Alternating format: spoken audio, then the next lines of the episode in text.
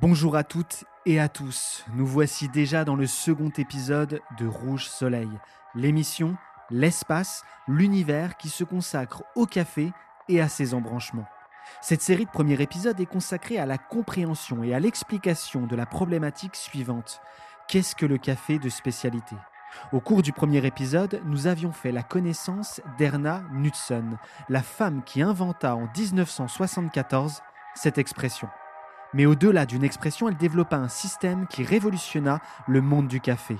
Découvrons ensemble le socle de celui-ci.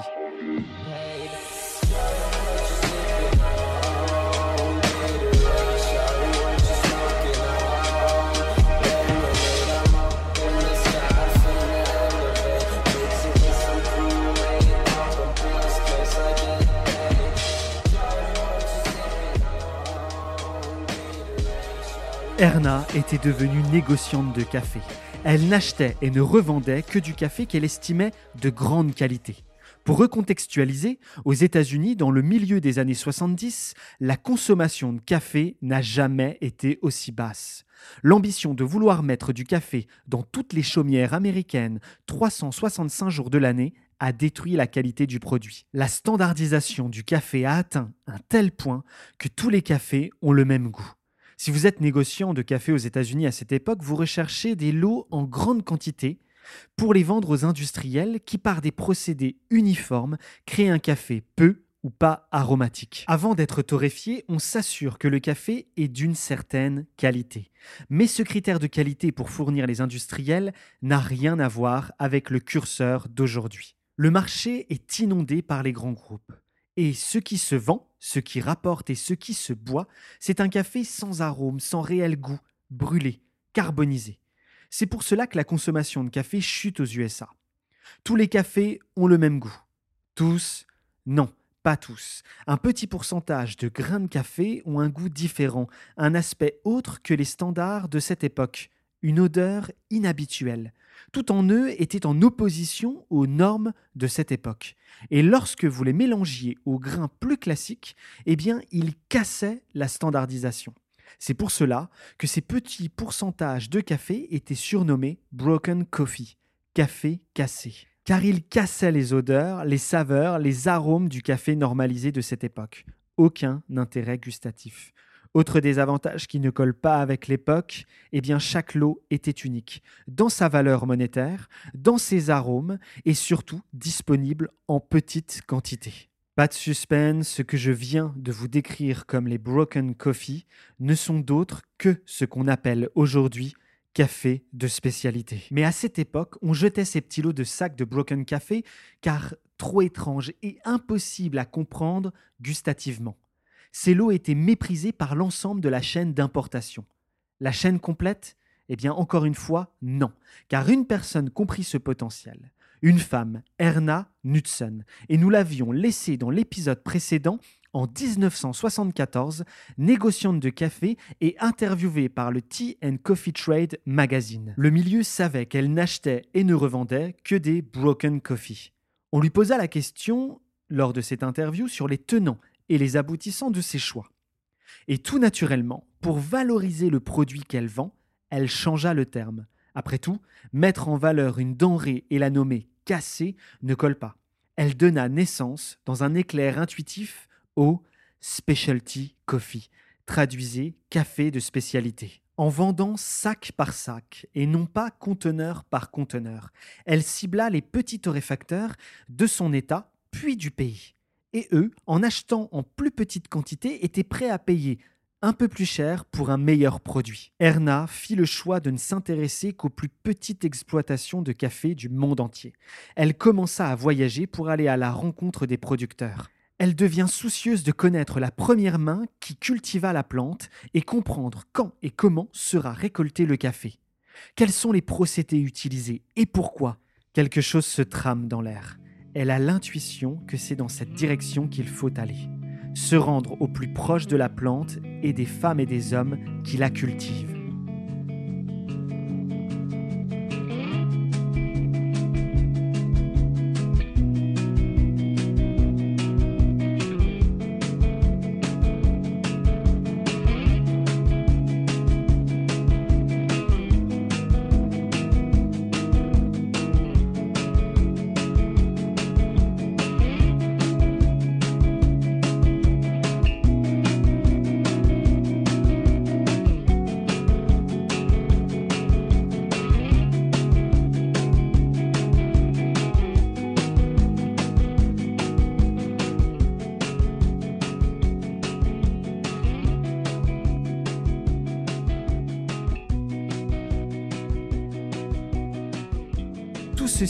Amorça son discours en France à Montreuil en 1978 lors de la conférence internationale sur le café.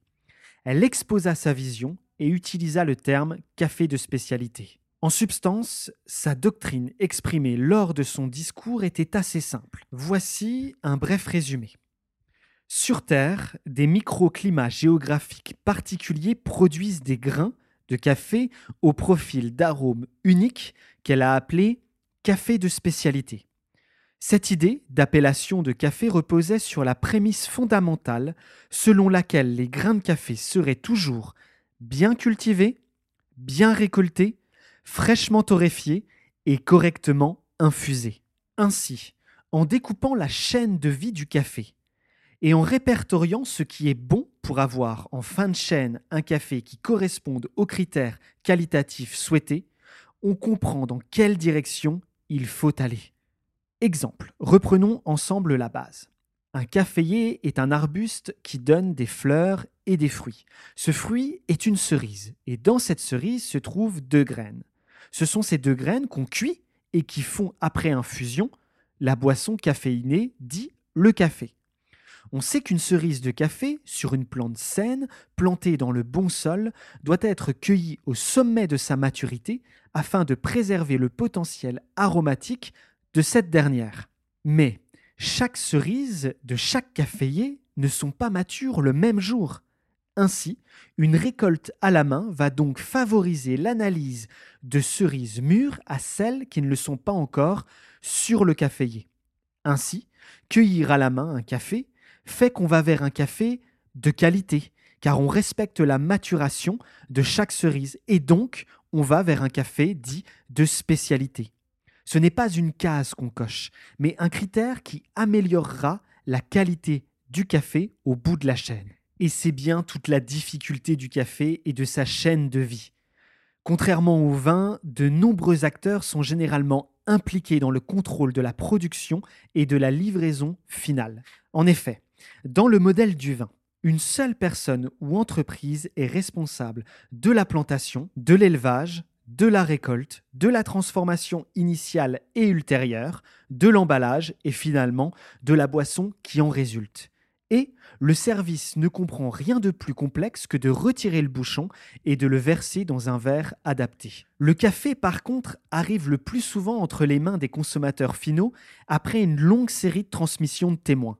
De l'agriculteur à l'importateur en passant par le torréfacteur et le barista ou le consommateur et par conséquent, l'expérience finale dépend qu'aucun acteur de la chaîne ne laisse tomber le témoin de la qualité. Pour donc caractériser ce qu'est le café de spécialité, nous devons examiner les rôles que chacun joue et créer une définition de la spécialité à chaque étape.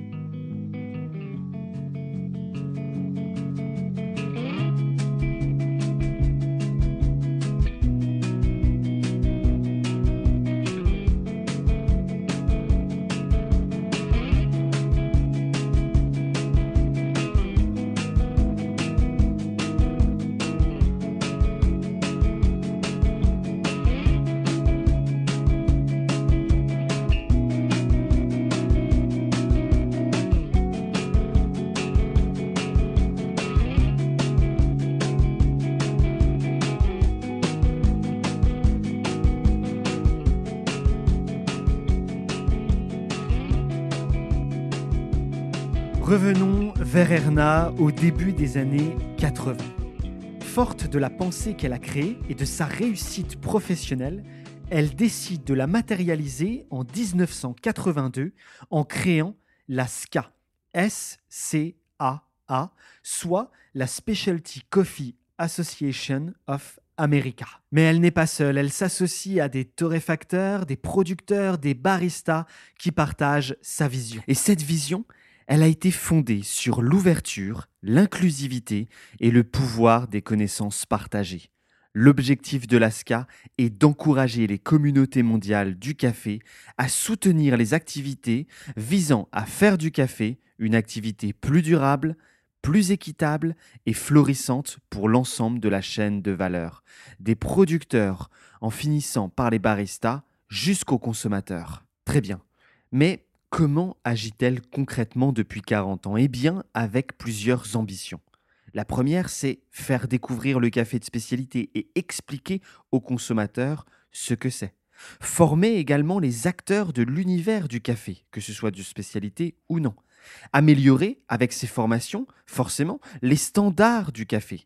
Développer également le conseil et la communication vers le consommateur. Elle va également organiser des championnats, les championnats de torréfaction, donc du meilleur torréfacteur, du meilleur barista, partout dans le monde. Mais surtout, n'oublions pas que dans le nom de l'association, il y a l'essence même du combat d'Erna, Specialty Coffee. Et donc forcément se pose l'idée, et nous revenons enfin à notre problématique, l'idée d'identifier le café de spécialité.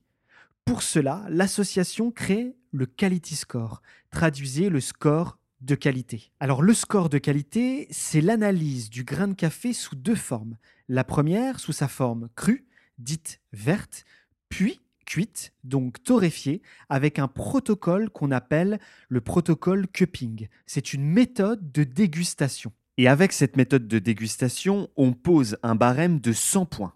Et lorsqu'on déguste le café, à partir du moment où il atteint la note de 80 points sur 100, eh bien on considère que c'est un café de spécialité. Ce n'est pas plus compliqué que ça. Si un café dépasse la note de 80 points sur 100 lors de cette méthode de dégustation, lors de son cupping, eh bien on considère que c'est un café de spécialité. Et la méthodologie de dégustation et de notation du café a été développée par l'ASCA. Et les notes du café sont attribuées par des échantillonneurs qualifiés qu'on appelle les Q-Griders. Q comme la lettre et gradeur comme euh, gradé. Et pour maîtriser ce protocole de cupping SCA, les Q-Griders doivent suivre une formation ardue et longue pour gagner leur titre et doivent repasser tous les trois ans un examen pour valider leur palais, leur connaissance et leur capacité d'analyse sensorielle. Bon, on prend une respiration et on vous l'avoue, on sait qu'il y a beaucoup, beaucoup, beaucoup d'informations à digérer mais nous arrivons pratiquement à la fin de la résolution de notre problématique, c'est-à-dire qu'est-ce que le café de spécialité?